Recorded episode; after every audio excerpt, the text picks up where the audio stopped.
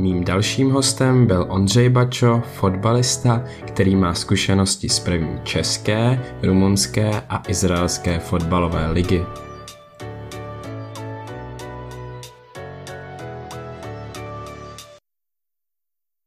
Ondro, na začátek se trochu uvrhneme do nostalgie.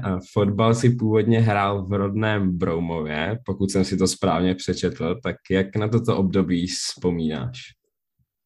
Jo, přečetl jsi to špatně, je to FC Brumov Bělnice, aha. to vlastně město Brumov Bělnice a ty jak na to vzpomínám, no, tak já jsem vlastně vůbec nechtěl být fotbalista, když jsem byl malý, já jsem měl dva bratry, oba dva hráli tenis a já jsem chtěl být tenista taky, že jo. No a, a jeden den přijel jako nějaký, ne, nějaký Hinek Freml, trenér, a vlastně bylo to tak, že jsme si pinkali s bratrem Oze, Oze a on si měl jednoho z nás vybrat, že on si vybral bratra jako staršího. No a já jsem byl z toho smutný, že? A taťka mě řekl, že, že nevadí, budeš fotbalista, tak, tak jsem šel do toho, tak jsem se přihlásil do kroužku vlastně normálně, jak to bývalo ve škole dřív, do fotbalu a abych ti řekl pravdu, tak jsem tam do 13 let chodil stejně jak do klavíru, jsem byl, byl v hudební škole, to vůbec nezajímalo, já jsem jezdil na skateboardu, bavili tady tyto sporty, já jsem sledoval jenom Ryan Sheckler a Tony Hawk, já jsem já jsem vlastně vůbec nevěděl, co je Liverpool nebo Manchester United, já jsem nesledoval fotbaly nic, jsem znal jenom Tomáše Řepku, kde byl z Brumova. A potom se ve mně něco zlomilo nějak v nějak 14 letech, no zlomilo, zlomilo se to ve mně tak, že, že jsem vlastně šel domů se skateboardem a potkal jsem bratra, že ve dveřích a on řekl, tyhle, co tady jezdíš na tady, te, jako na tomto nesmyslu, pojď si radši zakopat, chceš být fotbalista, ne? Tak, tak jsem si, tak jsem na tím začal přemýšlet, jsme si začali kopat a strašně to chytlo a, a, a jako začal jsem, potom jsem začal už vnímat ten fotbal, no, víc, makat. Přestup do Zlína se uskutečnil kdy? Jo, no, to bylo taky vlastně zajímavé, protože mě tam vlastně nikdo nechtěl, já jsem, já jsem eh, ve škole řekl, nebo jako můj taťka řekl jednou učitelovi ve škole, protože já jsem šel na střední policejní školu do Holešova, aby jsem tam někde mohl hrát fotbal, že jo, no a ve Zlíně jsem chtěl, no tak on tam zavolal, jestli tam můžu přijít na tréninky, tak jsem tam, tak mě tam taťka dove, dovezl si to pamatuju na první trénink a přišli jsme tam k těm trenérům a že, že, že no, tak, že tak to pojď zkusit. A vlastně srandovní na tom bylo, že, že jsme jim řekli při tom, že dobře, tak zkusíme to do pátku, ale v pátek jedu do Chorvatska, tak se musíte rozmyslet za pět dnů. Tak, tak nakonec mě řekli po těch pěti dnech, že to, no, že mám přijet znova a jsem měl nejdřív střídavý start, myslím půl roku. Já jsem nějak hned začal hrávat, jsem se tam nějak prosadil v té mojí kategorii a, a vlastně odehrál hrál jsem tam všechno úplně až, až v tom starším dorostu, kde se hrála ta liga dorostu, tak mě koupili z Brumova a tak jsem, tak jsem se je, dostal tak, do tak, takže vlastně, takže vlastně do té doby jsi byl jenom na hostování z Brumova. No, do ně, myslím si, že do U17 určitě a až U19 mě nějak vyměnili za nějaké bývalé hráče, co tam byli z Brumova ve Zlíně, nebo nějak, nějak tak to bylo. Takže uh, ve Zlíně začala tvoje štace vlastně až uh, na střední škole. Mhm, mhm, mm-hmm. jsem tam dojížděl. No. Tak a ještě by mě zajímalo, jak se dostal vlastně do Ačka. Vypadl tam někdo ze sestavy, nebo si byl takový talent, že si tě trenér vytáhnul pak? Jo, jak jsem se dostal do Ačka, tak nejdřív to vezmu tak, že byl jsem vlastně v té kategorii U19 a mně to vycházelo tak super, že jsem odmaturoval a končil jsem ve starším dorostu. A já jsem byl rozhodlý, že prostě chci hrát fotbal, že jako mamka mě tlačila hodně do vysoké školy, aby jsem šel studovat dál, ale já jsem byl rozhodlý, že zkusím ten fotbal, no ale když jsem domů přinesl vlastně moji první smlouvu eh, ve Zlíně, která byla 3000 korun, tak tak jako jsme vystřízli všichni trošku, ale já jsem si furt stál zatím a šel jsem do toho, tak jsem přišel vlastně do Bčka, kde jsem měl strašné štěstí na trenéra Broňa Červenka, tam byl, který, který mě podpo, jako věří do mě, dal mě šanci, já jsem to chytl. A Bčko v, to hrálo, v, tu, v tu dobu hrálo jakou soutěž, jenom se zeptám. Jsme hráli Mosofolo, Mosofolo jo, třetí uh-huh. ligu a chyt, jako, chytl jsem šanci a, a vlastně ten půl rok fakt vyšel v tom Bčku a vím, že mě pak trenér Páník řekl už nějak před koncem podzimu, že půjdu s Ačkem do přípravy zimní. A v zimní přípravě s Ačkem jsem si asi, jsem odehrál jenom jeden zápas, ale jako myslím, že jako taky celkem, jako, že mi to se povedlo, a, ale dostal jsem hned po tom zápase vlastně zánět do achilovky, mm-hmm. takže jsem byl snad měsíc a půl jako mimo. No ale dostal jsem se z toho, začal jsem hrát za Bčko, jako, ale trénoval jsem už záčkem v té době, kdyby pořád, že, že, že, že mě tam zůstali, jako, že mě tam nechali, podrželi mě a, a šel jsem, šel jsem vždycky hrát do víkendu za Bčko a trénoval jsem s Ačkem. No. To bylo takové první dostávání se do toho Ačka. A tvoje první sezóna v Ačku byla jaká? To byl ročník 2000? To byl, to byl podle mě 16-17 jsem měl první mm, start, mm, jestli si nepletu. A, a vlastně první start nastal tak, já si myslím, tam měli na stoperech Jugase a Hajka, že? Jako mm-hmm. výborní stopeři, ale jako hlavně jako ta kabina v té, v té sezóně byla neuvěřitelná. Já to vzpomínám dodnes, jsme jako oni nerozlišovali mezi mladými a starými, že to bylo fakt úplně super. A, a to bylo vlastně, já jsem dostal první šanci, jsem hrál proti hlavě venku a my jsme měli výborný podzim, teda my jsme, my jsme byli snad po podzimu, já nechci kecat, tam, tam, tam byl ten eh, z Winchester se psalo a tak. Mm-hmm. No a, a to bylo, že Jugas nemohl hrát kvůli kartám a trenér tam chtěl dát jiného stopera, jako zkušenějšího, co byl váčku. A normálně si pamatuju, no vlastně to řekli, že, že šel Juga s Hajkem a nevím, jestli to ještě i Hubáček hrál. A šli normálně za trenérem a řekli mu, že jako kdy jindy mu chcete dát šanci, jako, že dobře trénuje, že, že na tréninku jako mu to jde, tak jsem, tak jsem vlastně, tak to jsem dostal první šanci, no, tak jsem šel hrát do Ihlavy a vyhráli jsme 3-1, jako taky vyšlo nám to jako týmu, vyšlo to mě. Ale jako byl jsem, byl jsem jako pokorný a skromný, protože jsem věděl, jako, jaké mám stopery, jak, jak, jak jako Juga Zahájek, že a vůbec jsem jako nepočítal s tím, že by se mohl hrát dál, prostě makal jsem dál a dal, čekal jsem na další start, snad až zase proti hlavě, já jsem hrál vlastně dva první ligové starty, oba dva proti hlavě až, až vlastně v druhém kole proti ním na jaro. No. A vlastně v tvém druhém roce ve Zlíně si hnedka zahrál Evropskou ligu, tak uh, byl to tvůj nejlepší moment v dosavadní kariéře a po případě jaký vzpomínky máš na ty zápasy v Evropské lize? Jako vzpomínky mám na to dodnes, jako asi fakt trefil to, no, že trošku mě mrzí, že to bylo jako tak z kraje kariéry hned. To, to, byl, to byl neuvěřitelný půl rok. Já jsem měl pět ligových startů, si pamatuju, a šel jsem hrát v skupinu Evropské ligy, ale jako myslím, že to na mě nebylo nějak znat, že jsem si to jako, že jsem to jako zvládal úplně v pohodě, že to bylo, že to bylo jako OK, ale, ale jediné, co mě trošku mrzí, že jsem jako, že to bylo fakt hned, no, že jsem nebyl trošku zkušenější, že bych to trošku si jinak všechno. Už jsem byl takový vyukaný, víš, mladý. Jsem... A cítil se nějak jako větší, větší nervozitu před těmahle zápasama, než uh, před zápasama v Lize? Necítil, protože mě bylo 21 let, jestli si pamatuju dobře. A, a, a ten půl rok šel tak rychle a, a to, to bylo, já jsem neměl nervozitu, a, a, jako ani před ligovými zápasama, to bylo, my jsme hráli každé tři dny zápas ten půl rok, já jsem hrál všechny víceméně, takže jako nějakou nervozitu jsem necítil. Možná před Lokomotivem Moskva venku, to, to si pamatuju, to, když jsme šli tím tunelem v tom stadionu, že jsem byl poprvé v životě na takovém stadioně. Ale jako krásné vzpomínky. No. Doufám, že to ještě zažiju.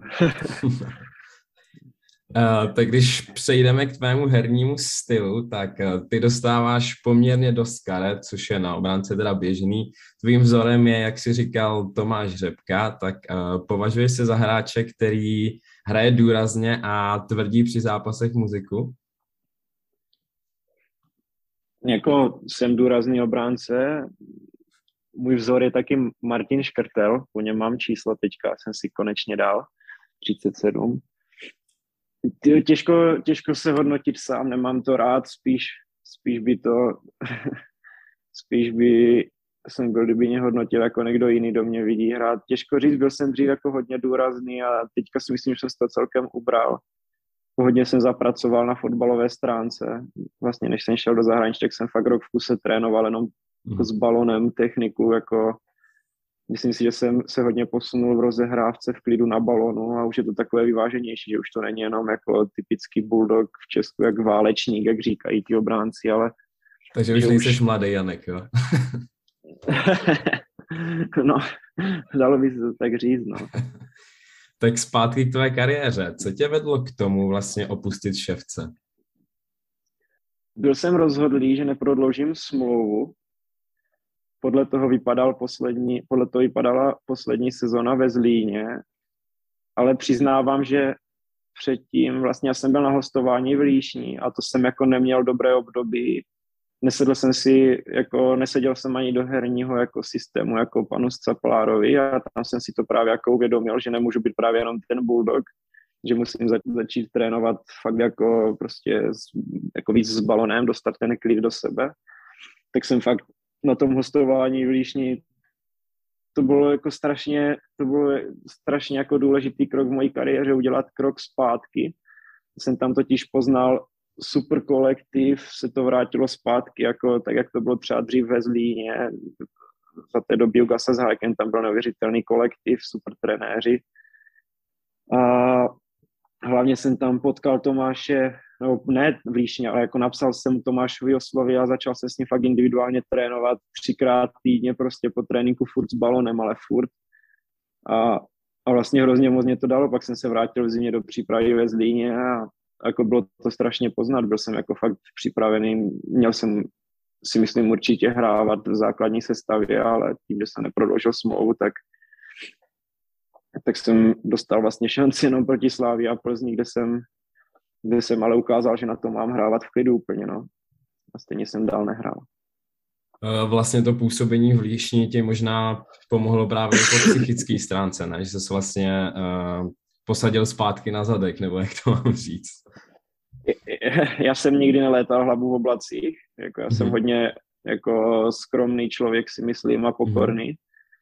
Mm-hmm. Já jsem, spíš mě to jako dalo si, jak říkáš, ty tu pohodu jako v té kabině, jako vůbec to nebylo tak konkurenční, nebo jak bych to řekl, mm-hmm. bylo to prostě fakt kamarádské prostředí, úplně jako skvělé, strašně rád na to vzpomínám, jako no. Takže i menší Ale tlak, jako, že by, že, že, jako, jako, že by jsem lítal hlavou v oblacích, mm-hmm. to vůbec ne.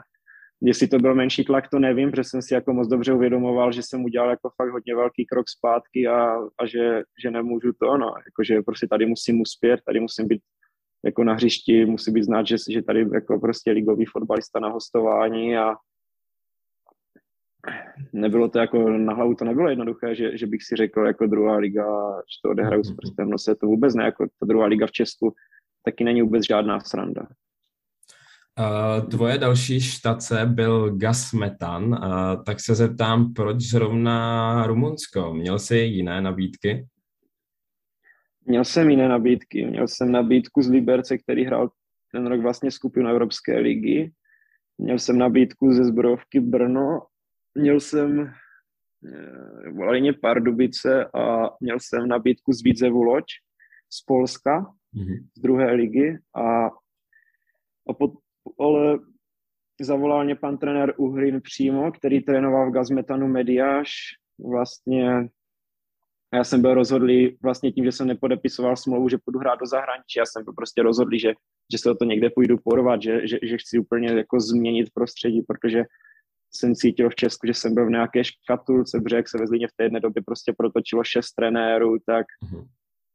někomu jsem se líbil, někomu jsem se nelíbil a nechtěl jsem, prostě nechtěl jsem mít do toho Liberce ani, ani jako do Brna, chtěl jsem, jako já jsem se roz, rozmýšlel mezi Vídzevem Loď a Gazmetanem, ale ten Gazmetan vyhrával od začátku mě, protože tam byl trenér Uhrin, byl tam Lukáš Dropa, byly tam nejlepší podmínky a zvolil jsem prostě jako tady tuto cestu. No. Mhm. A jaké bylo působení v gazmetanu a co třeba jazyková bariéra v Rumunsku? Možná tam malá byla, protože jsem v začátku nerozuměl rumunsky, že ale byl tam český trenér, takže jsem to měl jako hodně ulehčené. bavili jsme se tam anglicky, jako spoluhráči uměli anglicky, ta, ta kabina byla jako zahraniční, tam, tam to bylo 50 na 50 a ta rumunština není, není zase až tak složitý jazyk, že ty základy mm-hmm. fakt mhm. člověk pochytí, co se týče, když tam pak přišli jiní trenéři, tak jsem jim prostě rozuměl, když mluvili o fotbale úplně jako po půl roce jako všemu. Ale, ale mluvit jsem si jako neodvážil, to vůbec ne. Jo, jasně. No. A jaký jsou fanoušci v Rumunsku? Je to jiné oproti naší lize? Jo, rád bych ti na to odpověděl, ale tam uh, za celou sezonu nebyli fanoušci. Jo, jasně, jo, jako... mhm. Takže jsi to ani neužil, tohle Neužil, no, ale jako máš pravdu, že chtěl jsem to zažít, chtěl jsem zažít fanoušky na Dynamu Bukureš určitě. Tam, tam jako jsou blázni. To masakr, no. Jo, tady, tady na těchto zápasech to musí být jako skvělé, no, ta atmosféra. V tvém rozhovoru jsem se ještě dočetl, že důvod vlastně, proč si po půl roce skončil v Rumunsku, eh, byl problém s vyplácením mest. Tak jak to přesně vzniklo? Po roce vlastně, ty jsi tam strávil celou sezónu, že jo? Jo, po jo. sezóně, po mhm, sezóně. No, no, no. No my jsme tam vlastně přijeli, že? A jak měl jsem z toho trošku obavy, protože říkali mě, nebo jako o tom Rumunsku je to známé, ale jako volal jsem si s Lukášem Dropo a tak ne, prostě do té doby tam nebyly problémy. A my jsme tam přijeli a normálně my jsme, tam byli Tomáš Smola, který tam ještě furt působí. Mm-hmm. A my jsme si říkali právě, že to snad není možné, my nejsme ani v Rumunsku, nám každého 20. chodila výplata normálně. Do ledna každého 20. chodila výplatu, jsme si říkali, ty, my jsme se báli toho, že nám tady nebudu chodit peníze, to je normálně jak v Česku, přesně na čas. No a zakřikli jsme to, že jo, no. Potom Tomáš šel na hostování do Opavy, Lukáš tam skončil zimně, já jsem tam zůstal jako jediný Čech, protože trenér Uhrin už tam taky nebyl. No a začaly ty problémy, no. Únor, březen, duben, květen se nedostal výplatu, takže jsem eh, po sezóně, jako nechtěl jsem to dělat dřív, chtěl jsem protože jako záleželo mě na tom klubu, že, protože dal mě šanci, jako lidi mě tam měli rádi a, a jako zase servis tam byl úplně skvělý, a jako co se týče snídaně, obědy, večeře na stadioně každý den prostě eh, jako fyzioterapie a jako maséři a jako ten realizační tým byl výborný. Takže jsem chtěl jako pomoct tomu týmu k záchraně v Lize se nám podařilo dá se že jsme skončili jako snad devátí nebo desátí nakonec ještě, že to bylo dobré. No ale potom jsem se rozhodl prostě přes FIFU to řešit, přes právníka. Mm-hmm. Rozvázal jsem jako jednostranně smlouvu, i když oni ještě doposlali nějaké platy, takže já tam nemám ten dluh tak velký a tam mám dluh nějaké tři výplaty. Ale rozhodl jsem se jako rozvázat smlouvu a jsem za to strašně rád, no, teďka, protože ty problémy tam zůstaly. A uh, měli nějaké vysvětlení, proč vlastně nepo, ne, neposílali ty peníze? Nebo toho se nedočkal? Ten prezident nikdy nepřišel do šatny, aby nám to řekl na rovinu. On nám pořád říkal, že čeká peníze vlastně od hlavního sponzora od, od Romgazu. Mm-hmm. Ani nevím, jak to tam je jako doteď, abych ti pravdu řekl, protože vím, že pořád na ty peníze čeká. Tam je to složité, tam je takový klub specifický, který vlastně si volí prezidenta v nějakém představenstvu, víš? Mm-hmm. A ten se pak stará o ten klub jenomže toho prezidenta si volí představenstvo, jak kdyby, kde je i ten současný ředitel té firmy toho Romgazu a mm-hmm. oni ho mhm. vyměnili toho ředitela během té sezony a ten ředitel si tam chtěl dosadit zase svého jiného prezidenta, takže on nechce dávat peníze jinému prezidentovi, jak kdyby to, tam je takové zamotané. Zamotané to tam je. Takže vlastně o tom rozhoduje ten hlavní sponzor. No jo, jako když ten sponzor do toho pustí peníze, které tam byly předtím, tak ten klub bude jako stabilní, bych řekl, na Rumunsko. Mm-hmm. Po sezóně strávené v Rumunsku se stěhoval do Izraele, tak jak se ten přestup vyvíjel a neměl si určité obavy z života v Izraeli, když v tom samém období bylo ve zprávách plno informací vlastně o bombardování pásma Gazy a nebezpečí ze strany Hamásu? Obavy jsem měl, to přiznávám. Mm, ten přestup se zrodil tak, že jsem po tom rozvázání té smlouvy byl volný hrát, jenomže díky tomu, že eh, můj agent nechtěl řešit žádné, žádné jako nabídky a přestupy, dokud nebudu jak kdyby oficiálně volný hrát. Já jsme smlouvu rozvázali kamarádsky, že jsme napsali prostě kolik mě dluží peněz, já jsem to podepsal a dal jsem mu nějaký čas mě to zaplatit do, do určitého datumu, víš. Takže to se táhlo snad až do půlky července a to už začínala zase většina soutěží. Mm-hmm. No a přestup do Izraele se zrodil tak, že, že mě psalo strašně moc lidí, jako nabízeli mě různé, různé ty různé jako kluby a já jsem to všechno přeposílal agentovi, nic z toho se nakonec ale nějak nedopadlo nebo nedostalo ke mně a pak, se měl, pak mě napsal na, na Instagram nějaký borec tady z Izraele, říkám, já už, já už tě nebudu ani odpovídat, to nemá cenu, všechno, 60 lidí jsem přeposlal agentovi a, a, a nic z toho není, tak říká, já už ti ani nebudu odpovídat nic. Tak jsme byli doma a z ničeho nic přišla přítelkyně a řekla mě, a řekla mě, mě tady píše nějaká ženská, že její manžel protože má klub v, v Izraeli, že, že, že tě chtějí všichni, že, že, že hned tam má žít. Tak jsem se podívala, to byla žena toho, toho borce, co mě psal na Instagram, tak jsem mu odepsal, no a druhý den jsem měl doma smlouvu tak jsme se domluvili jako na všem a, a už to bylo hotové. No. Vidíš to taky, přes Instagram se takhle schání hráči, jo? Je, jako když jsem byl volný, tak hrozně moc, jo. No, ale to dovíc, to je, jsou nějací překupníci, jsou nějací taxikáři, jsou nějací taxikáři z Itálie, jo. To je nic, to je jako... A chtěl jsi, chtěl jsi vlastně pokračovat v zahraničí? Neměl jsi takový nutkání se vrátit zpátky do Česka? Jo, chtěl jsem pokračovat jako za každou cenu zahraničí.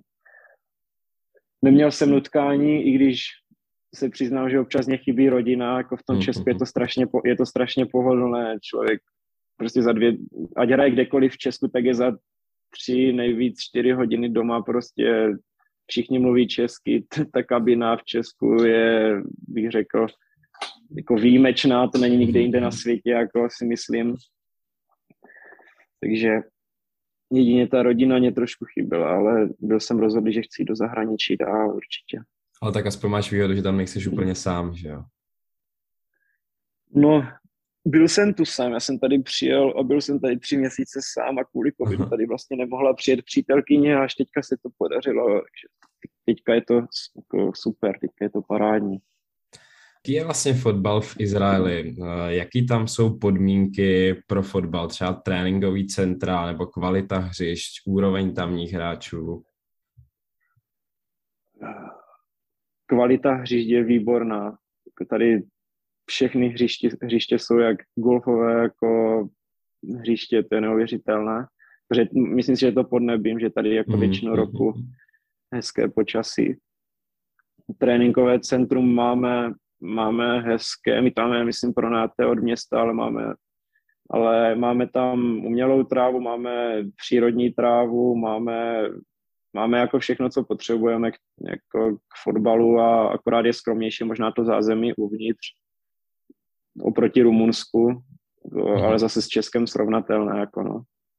Ale ty, ty, ty, ty ostatní kluby, ty Maccabi Haifa, Hapoel Haifa, ty mají střediska, Netenia, to je, to je mhm. nádhera. Hmm. A kolik teď lidí vlastně může na stadion? Já jsem koukal, že vy máte stadion někde pro 34 tisíc lidí. Kolik chce, může. Jo, normálně to je neomezený. Vůbec, jo, vůbec žádné omezení, bez roušky, jenom musí být naočkovaný, mm-hmm. si myslím. No. A kolik tak na vás chodí? Na ty průměrné, jako na ty zápasy obyčejné v Lize, jako okolo deseti tisíc a když hrajeme proti Maccabi Haifa, nebo teďka, jak jsme hráli, jako proti Maccabi Haifa, nebo proti těm Berševa větším klubům, tak 15 a, a teďka, když jsme hráli s tím Bejtarem, tak tam bylo 25 tisíc lidí. No. Hmm. To, už je, to už je slušný. Um, to jak, jaký pro tebe vlastně bylo se aklimatizovat v kabině? Koukal jsem, že téměř všichni hráči jsou tam Izraeli, Izraelci, pak tři Nigérici, tak jak tě berou? Jako ze začátku to bylo pro mě jako zvláštní, protože když se baví, tak ty nemáš šanci jako ani pochytit, o čem se baví. Ale druhá věc je, že každý umí výborně anglicky a ještě je důležité říct, že Izraelci jako, jako lidé jsou neuvěřitelně pozitivní a hodní, že ti se vším chtějí pomoct, jako nenechají tě někde odstrčeného. Jako, jako lidi fantastičtí fakt. Tak, takže, takže tím to hodně, hodně, usnadnili, hodně usnadnili mě to jako spoluhráči, no. Hm. Takže normálně všichni anglicky trenéři, všichni normálně mluví, jo? Jo, jo, jo, výborně, výborně. Aha. A tvůj tým se vlastně nachází na 12. místě. Odpovídají tomu týmové výkony, nebo jak by si váš fotbal zhodnotil? Myslím si, že to místo v tabulce, kde jsme, neodpovídá, neodpovídá kvalitě našeho týmu. My jsme strašně, jako, my jsme nejmladší tým snad tady v Lize. No já jsem na to ale, koukal, no, že tam ale, bylo... Ale my jsme, my, jsme, my jsme dali za prvních 13 zápasů snad jenom 7 gólů a přitom jsme měli držení míče jako větší v těch zápasech, měli jsme šance, ale my jsme prostě nedokázali dávat góly. Kdyby jsme, kdyby jsme měli o, řeknu, tři body víc nebo o jeden gól víc, kdyby jsme dali a vyhráli jsme jeden zápas, co byl 0-0, 1-0, tak jsme úplně jinde v té tabulce, protože strašně vyrovnaná.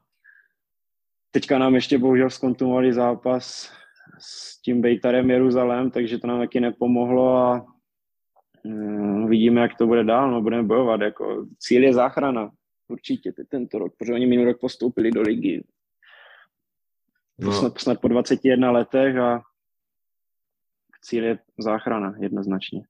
Rovno, rovnou mi můžeš říct o tom posledním zápase, jak se to všechno vyvíjelo. To musel být strašný blázinec. To byl, no. Jo. Si to, já nevím, kolik se vleze na baník eh, v Ostravě na ten městský stadion lidí třeba. Ty 15 tisíc, No, já si myslím, no, no, tak nějak, no. No a my jsme prohrávali 1-0, ale druhý poločas jsme jako válcovali, to bylo na jednu bránku jenomže v 80. minutě trenér vystřídal, tady je pravidlo, že může hrát jenom pět zahraničních hráčů v jeden okamžik na hřišti a trenér si to, nevím, prostě blackout jako hrozná chyba, úplně jako jsme za tady teďka. No, no on tam, dal šest, on tam dal šestého, ale toho si nikdo nevšiml, že jsme normálně hráli, že jo. A v 91. minutě jsem dal gol na, na jedna jedna a vlastně teďka se jenom chci vrátit jenom k tomu baníku ještě, že tam se vleze 15 tisíc lidí.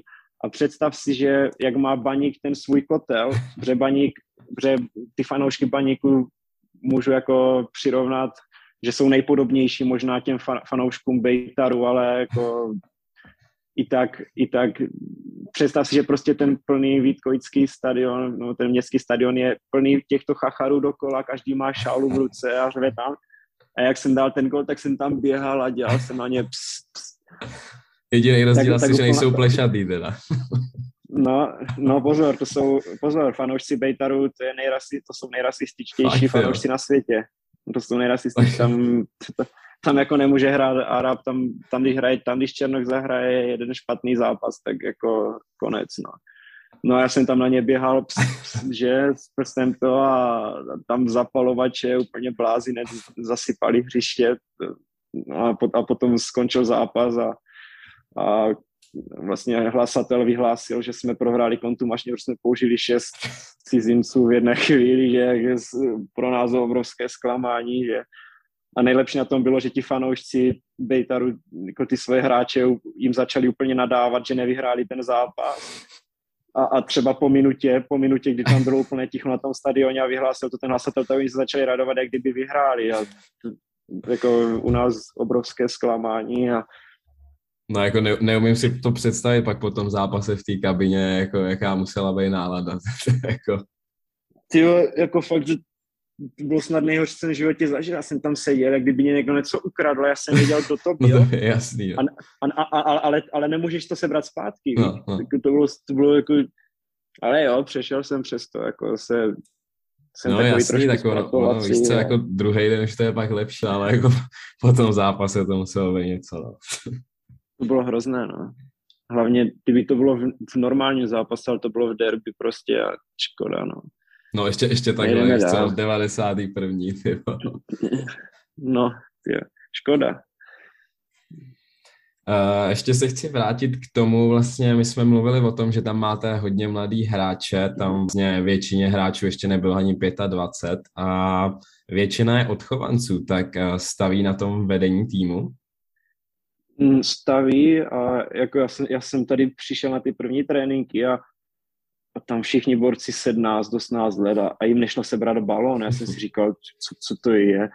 Jako, oni, oni, si, oni si je tady prošli tou akademii a ten trenér je všechny zná, on s nima pracoval snad dva roky v druhé lize, on s nima vyhrál no, jako postup z druhé ligy a jako perspektivita těch, těch hráčů je obrovská. Tady ten, tady ten tým, když by se nám podařilo udržet jako dva, tři roky, tak si myslím, že bychom mohli bojovat úplně na opačné straně tabulky v izraelské lize, ale těžko říct, no už teďka tam máme 17-letého útočníka, Já jsem to ale, ten je, ale, ale, ten je, ale ten je, on je výborný, on je výborný.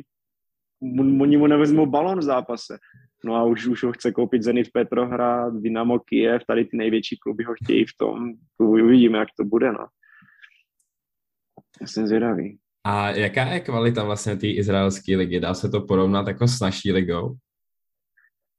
Tyjo, s Českou ligou si myslím, že je strašně těžké srovnávat kteroukoliv jinou ligu na světě, hmm. protože Česká liga je jako tak extrémně běžecká a takticky svázaná a soubojová a každý, aby hlavně hm, si nenahrál balon, snadně to někdy připadá, nebo to zakop, no, prostě neudělal, neudělal chybu. Ty fotbaly jsou tady otevřenější.